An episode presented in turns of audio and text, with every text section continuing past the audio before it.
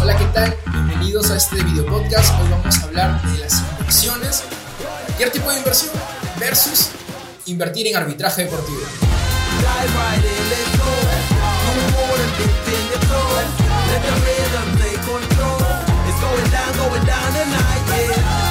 Hay bastantes inversiones interesantes porque podríamos hablar de la minería de bitcoins o de criptomonedas, inversión de, en, criptomonedas. Podríamos hablar también eh, de las Azure. La Azure no es una, una inversión eh, tradicional. Entonces, yo, por ejemplo, en, en, el lado de que tengo experiencia, por ejemplo, lo que sería inversiones, vamos a hablarte en Bitcoin, por ejemplo, o, minería. Eh, si bien es cierto que hay momentos, o hubo momentos, o habrán momentos, ojalá, ah, hubieron momentos que, eh, ejemplo, el Bitcoin estaba altísimo y tú tenías tu granja y, la ponías a, minar y obviamente cada, o sea, era, era producción neta porque obviamente ya el ROI de las tarjetas gráficas se pagaba y ya lo que, lo, que, lo que tocaba ya era ganancia bruta. Y obviamente ya produce, o sea, tu granja para los que no sepan, eh, el Bitcoin es una criptomoneda y esta criptomoneda, se, la, manera de obtenerla, aparte de comprarla, es minándola con... Eh, hay equipos especializados para eso y también tarjetas gráficas que son más económicas y tienen un, poco más de poder. Entonces, y son más fáciles de conseguir en el mercado. Entonces, lo que se hacía con estas tarjetas gráficas era que se ponían un montón de tarjetas gráficas a minar, que era como buscar, eh, por así decirlo, un Bitcoin Imagínense que son tarjetas gráficas trabajando 24/7 hasta que encuentran un bloque y este bloque eh, se lo dividen obviamente entre las personas que estaban minando esto. Entonces, en su momento, en su buen momento, eh, estas inversiones eran bastante eh, bastante rentables, claro, porque tú comprabas unas tarjetas gráficas, las colocabas a minar y obviamente pagabas un recibo de luz alto, porque el consumo de, luz era alto. Funcionaba todo el día. Funcionaba todo el día, o sea, 24 horas ahí minando tus tarjetas gráficas. Pero el retorno de inversión depende el costo del Bitcoin en el momento en que tú lo vendías, por ejemplo. había momentos en que el ROI era de 3, 4 meses. Entonces imagínate, comprabas tus tarjetas gráficas, las ponías a minar eh, y en 3, 4 meses ya tenías paga la inversión que tú hiciste. Claro, y más o menos cuánto llegaste a invertir en eso o cuánto sabes que si Mira, eh, es que en su momento podrías empezar con hasta, no sé, 3 mil, 4 mil dólares, porque comprabas tarjetas gráficas económicas o hasta de segunda y las ponías a minar 24-7 y te sacaba una rentabilidad que el ROI, como te digo, llegaba a ser de 3, 4 meses. Tres, cuatro meses ya tus tres mil dólares estaban de regreso. Ya estaban de regreso. En ningún banco vas a tú meter la plata y te, ya la tienes de regreso. Claro. ¿Qué sucede con esto? Que al no ser algo tradicional, al ser algo nuevo, obviamente tiene sus contras también. Como por ejemplo que tiene caídas. Entonces, ¿qué sucede? El Bitcoin, al, ser una tecnología nueva, este, no tiene una, una acogida por el público Mm, como el efectivo, pues como el dinero. Porque el objetivo del Bitcoin era reemplazar al dinero, o lo sigue siendo, solamente que viene baja y obviamente... Es un mercado volátil. Es un mercado muy volátil. Y aparte me parece que se elige más especulación. Especulativo 100%. Entonces, es, depende de la utilidad que cierta gente le vea a la moneda, porque en un país, por ejemplo, en Uruguay, este, el presidente la adoptó y dijo, no, mira, vamos a trabajar con Bitcoin solamente. Y el banco, el banco Mundial dijo que, no, ya va, espérate. Te vamos a dar más préstamo si quieres tumbar al dólar. Y, entonces también rigen muchas cosas a nivel mundial, ¿me entiendes? Entonces, eh, obviamente a los bancos mundiales no les conviene que el Bitcoin se venga en uso, porque entonces ¿para qué servirían los bancos si, ¿Y, esa, cuestión de la minada, ¿hace cuánto, ¿de hace cuánto estamos hablando? la minada, o sea, el Bitcoin viene creciendo desde el 2009. claro, yo sé, pero me refiero a cuando se puso de moda este tema de minar, donde tú dices, sabes que ya mi rentabilidad 4 o 5 meses invirtiendo 4 mil. Mira, me eh, imagino que ya se dejó de hacer. Ahorita sí, ahorita se tiró al suelo por ciertas cosas que pasaron que obviamente no le dan esa seguridad a inversores grandes a decir, no, mira, yo voy a seguir aquí invirtiendo en esto. Y obviamente esos inversores buscan una manera más segura de proteger su capital y abandonan el proyecto. Y buscan otras cosas. Buscan otras cosas, obviamente. Y no está mal, obviamente. Imagínate que Frank haya invertido un montón en bitcoins y se va al suelo, Frank, ¿qué hace? No, yo cambio en dólares al toque.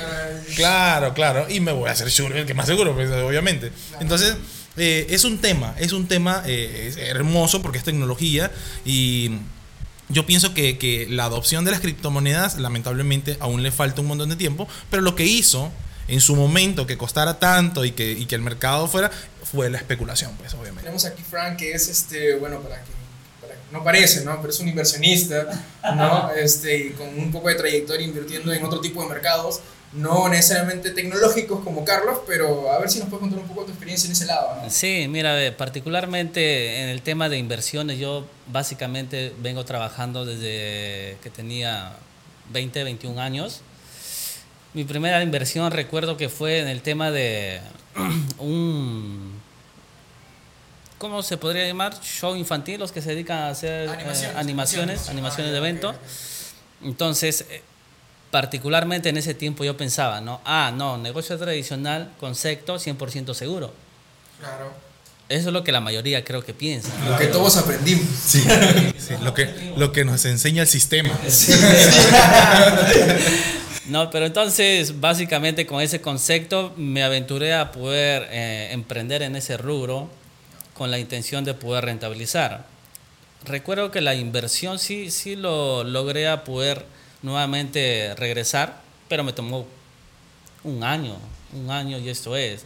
No, porque en el tema de, animaciones tú tienes que estar constantemente actualizándote con los nuevas, las nuevas modas que, que surgen, ¿no?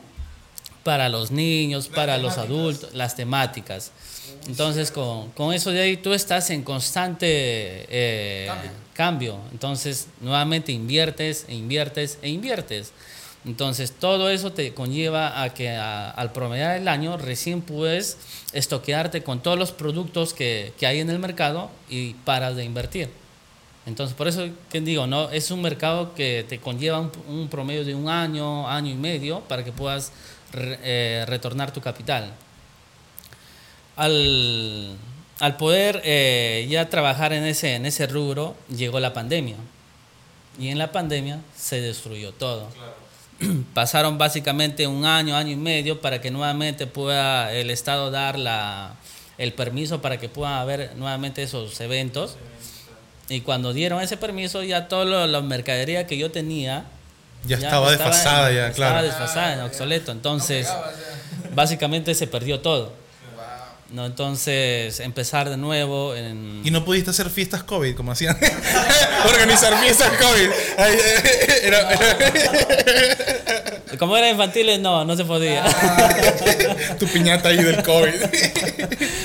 Pero sí, ese fue un golpe duro, una de esas inversiones. Eh, también invertí lo que es en el mundo de, de lo que es eh, construcción, trabajar con el Estado lo que es pistas, veredas, desagües.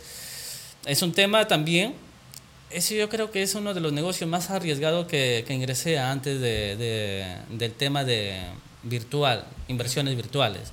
¿no? El negocio tradicional con el Estado es bastante riesgoso. ¿Por qué? Porque es un mundo donde tú, seamos sinceros, no se maneja es cochino, Frank. Es cochino. Ya, sí, es cochino.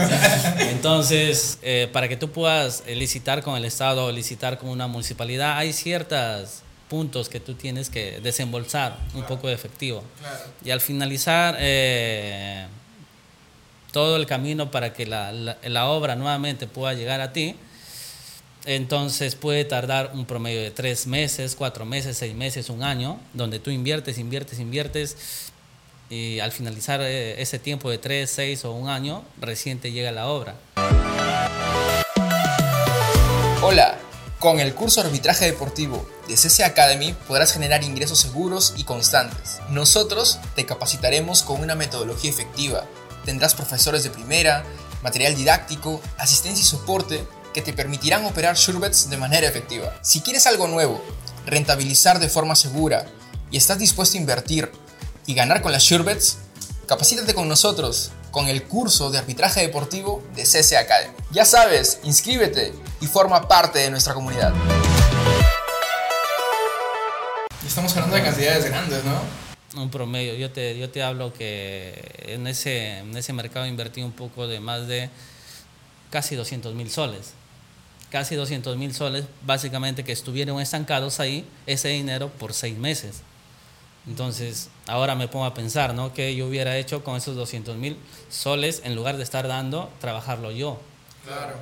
Hubiera tenido mayor rentabilidad, porque cuando me llegó la obra, hubieron contratiempos con el alcalde, con, Las trabas, las con los supervisores, con el, con el cambio también de clima que hay. Entonces, tuve eh, trabajando seis meses para que salga el proyecto, cuatro meses para poder eh, hacer el proyecto, realizar el proyecto, culminarlo.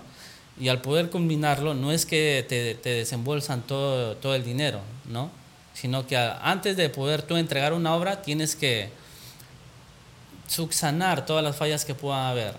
Y si es que el- el- la municipalidad no está de acuerdo con el trabajo que tú estás haciendo, entonces te va a buscar la sin razón para que tú puedas darle una comisión. Claro, le da largas, le da largas. Exacto. Claro. Entonces, de la liquidación que tendría que haberme dado con un promedio de 300 mil, un servidor público me estaba pidiendo un promedio de 80 mil para que me den esa liquidación. Entonces, por eso Diego dice es un mercado cochino, ¿no?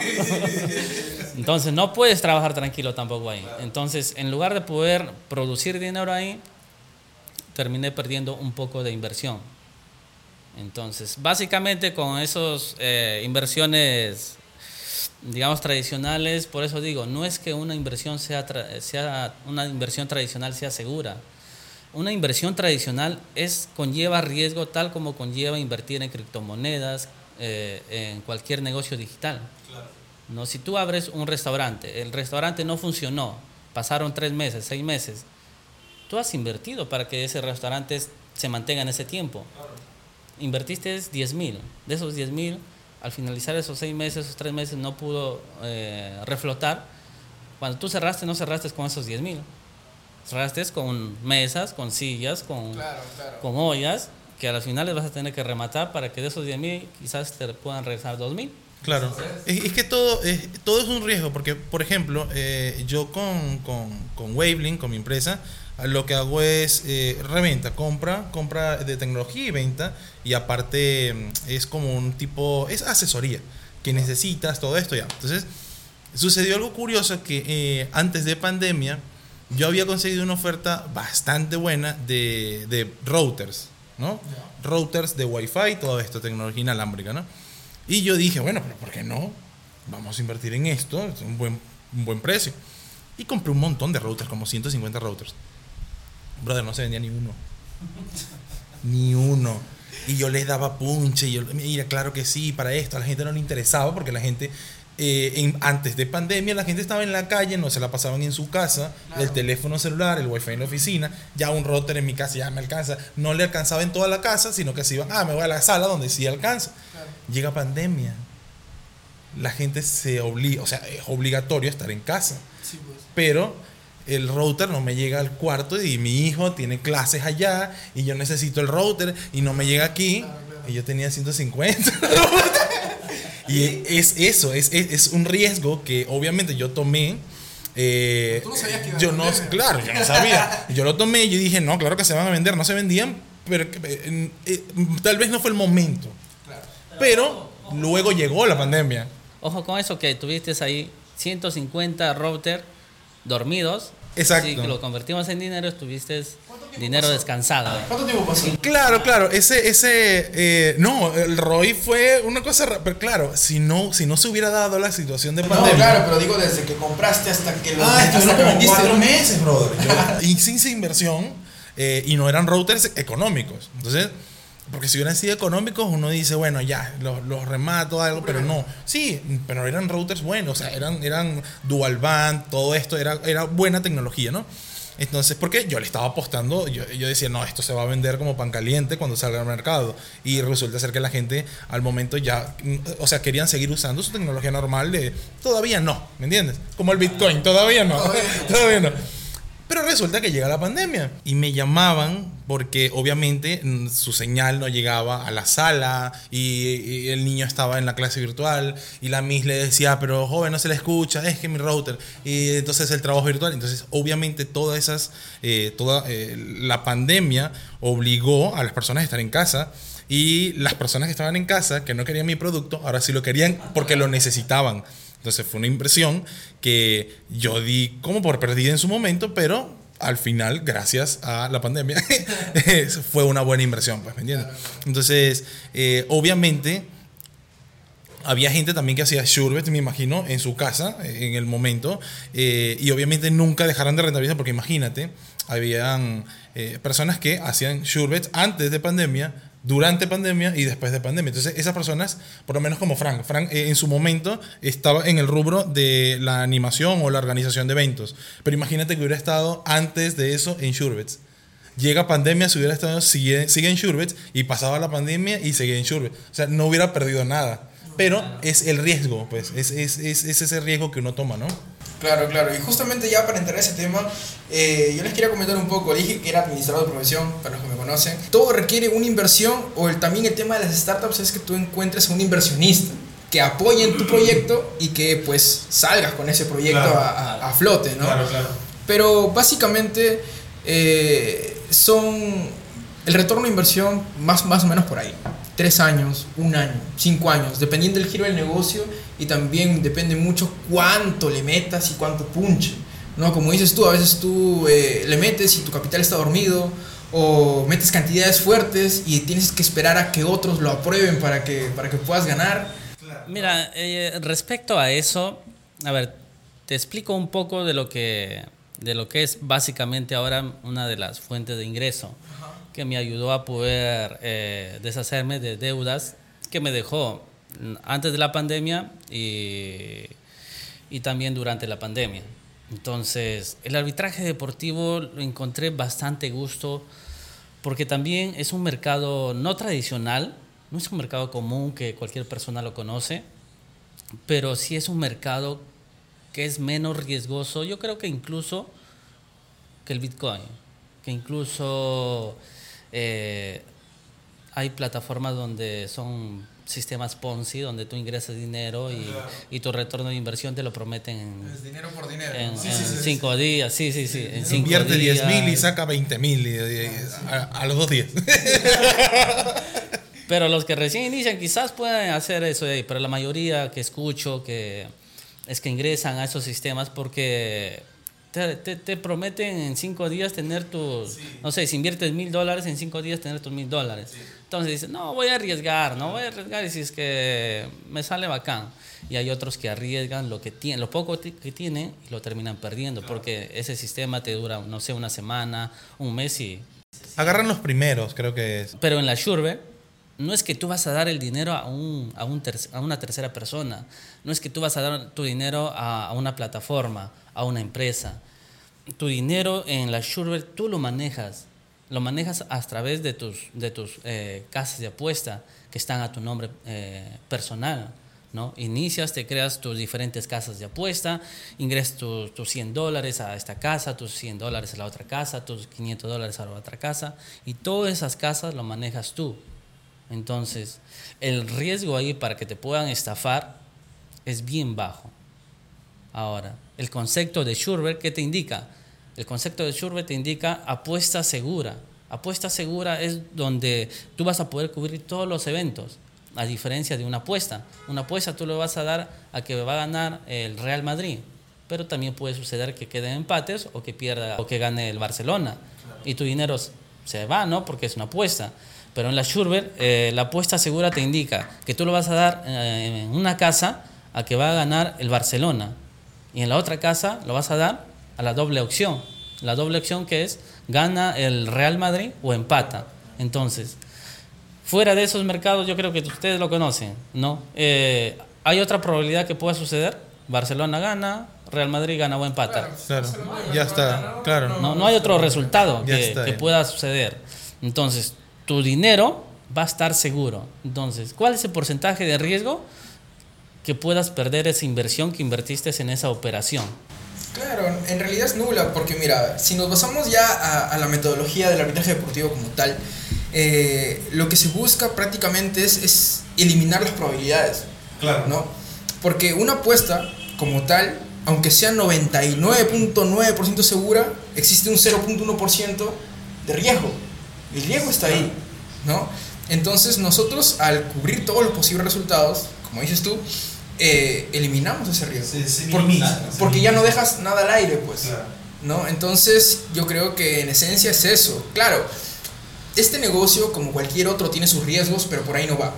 O sea, ¿a qué me refiero? O sea, si tú cumples la metodología, perfecto. O sea, bacán porque no hay riesgo en esa parte. Porque estamos hablando de matemáticas, de cumplir ciertas condiciones y de hacerlo paso a paso. Hola, con el curso Arbitraje Deportivo de CC Academy podrás generar ingresos seguros y constantes. Nosotros te capacitaremos con una metodología efectiva. Tendrás profesores de primera, material didáctico, asistencia y soporte que te permitirán operar SureBets de manera efectiva. Si quieres algo nuevo, rentabilizar de forma segura y estás dispuesto a invertir y ganar con las SureBets, capacítate con nosotros con el curso de arbitraje deportivo de CC Academy. Ya sabes, inscríbete y forma parte de nuestra comunidad. Claro, eso, es lo bonito también de, de- que la SureBets es tanto un negocio no convencional como un negocio convencional al mismo tiempo también, porque claro, estás invirtiendo en ti, en, en conocimientos, y desde ahí, si, y es que desde ahí, si lo haces bien, porque estás invirtiendo en ti, estudiaste, te capacitaste, lo haces bacán, empiezas a invertir, y cuando ya llegas a- a- a a invertir en SureBets es que no hay manera de perder porque estás, estás minimizando todos los riesgos que hay, ¿me entiendes? Claro. Entonces eso es bacán, pues. Claro, sí, pero de todas maneras, Fran, a mí me gustaría que expliques que de todas maneras, ya hablando de parte operativa, porque la metodología es 100% segura y está comprobadísimo, si no un montón de gente alrededor del mundo no lo hiciera, ¿no? Entonces, a mí me gustaría que nos refuerces más tu experiencia, que también hay riesgo, sí, pero más que nada operativo. Claro, eh, mira, si yo te hablo de riesgos de, en cuanto a la SureBet, por parte del concepto SureBet no hay un riesgo. Hay un riesgo sí con quizás con las operaciones que tú estás realizando cuando recién inicias, como comentó Carlos. Cuando tú recién inicias, hay un proceso de aprendizaje. Aprendi- aprenderte los, la, qué es un handicap, qué es un total de puntos, qué es un eh, ganador de mercado. Entonces, todo eso son cosas que tiene cada evento y, y cada casa de apuesta te va a arrojar en donde tú tienes que entrarlo. Entonces, ese proceso a mí me tomó un aproximado de dos a tres meses. ¿Pero por qué me tomó esa cantidad? Porque anteriormente acá en Perú no había una academia así como eh, hay en la actualidad, donde te indican paso a paso qué es lo que tienes que hacer, como... eh, Exacto, todo, todo está en, eh, te dan incluso en, en videos y en material para que tú puedas estudiarlo y puedas repasarlo. Y actualmente yo creo para que las personas puedan aprender lo que es eh, operar, les puede tomar, no sé, dos semanas, tres semanas, máximo un mes, para que una persona ya empiece a, a rentabilizar. Entonces, con, con el tema actual de lo que es el arbitraje deportivo o las apuestas seguras, ahora nosotros entramos a lo que es ya nuestra, nuestro capital. Actualmente yo tengo una inversión en lo que es eh, un promedio de 15 mil, 15 mil dólares. Entonces, invertidos en diferentes casas de apuesta que me permiten a mí poder sacar una rentabilidad neta, ¿no? Una rentabilidad neta de un 20%. Pero ¿cuánto tiempo me ha tomado poder llegar a, a esa, a esa rentabilidad? Dos años. Entonces, actualmente yo te puedo decir, de lo que tú estábamos conversando anteriormente, con el tema de la construcción, yo, eh, mi dinero estuvo estancado un promedio de un año y terminé perdiendo. Con el tema de los Axis, estuvo ahí y terminé perdiendo, incluso, incluso en, en menos de un mes, ¿no? Con el tema de los... yo también tengo 15 pero de SLP. Que no vale nada. que no- Estamos esperando que suba.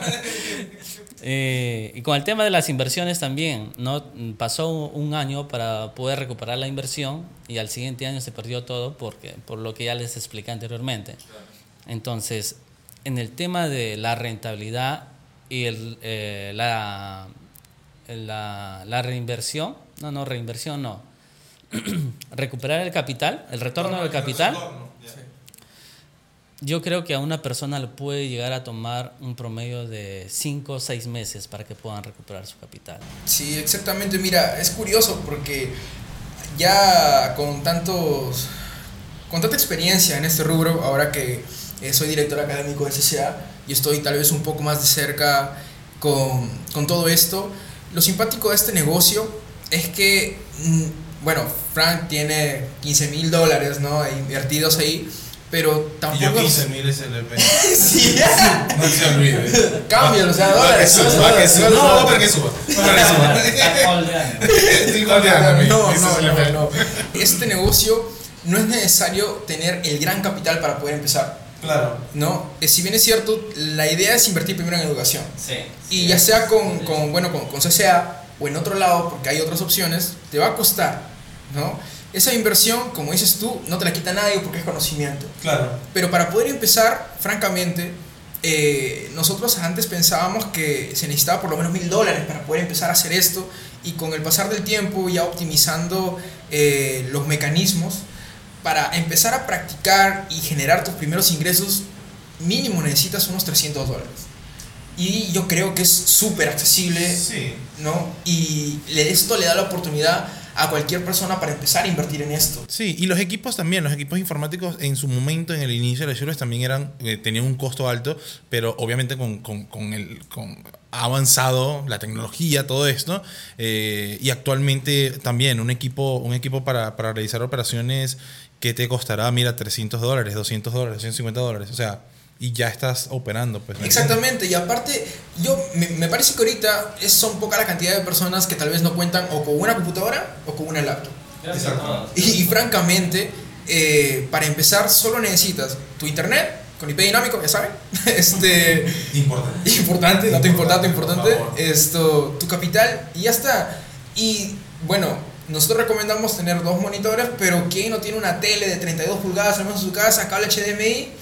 Y ya, psh, divides tus pantallas y ya está bacán. Claro. Tu monitor con tu celular ahí. Y claro, exactamente. Entonces, pero lo que voy es lo siguiente. Acabas de mencionar que la- el retorno de inversión en las Surebets del arbitraje deportivo es de 4, 5, 6 meses. Va a depender de la persona, pero más o menos ronda por ahí.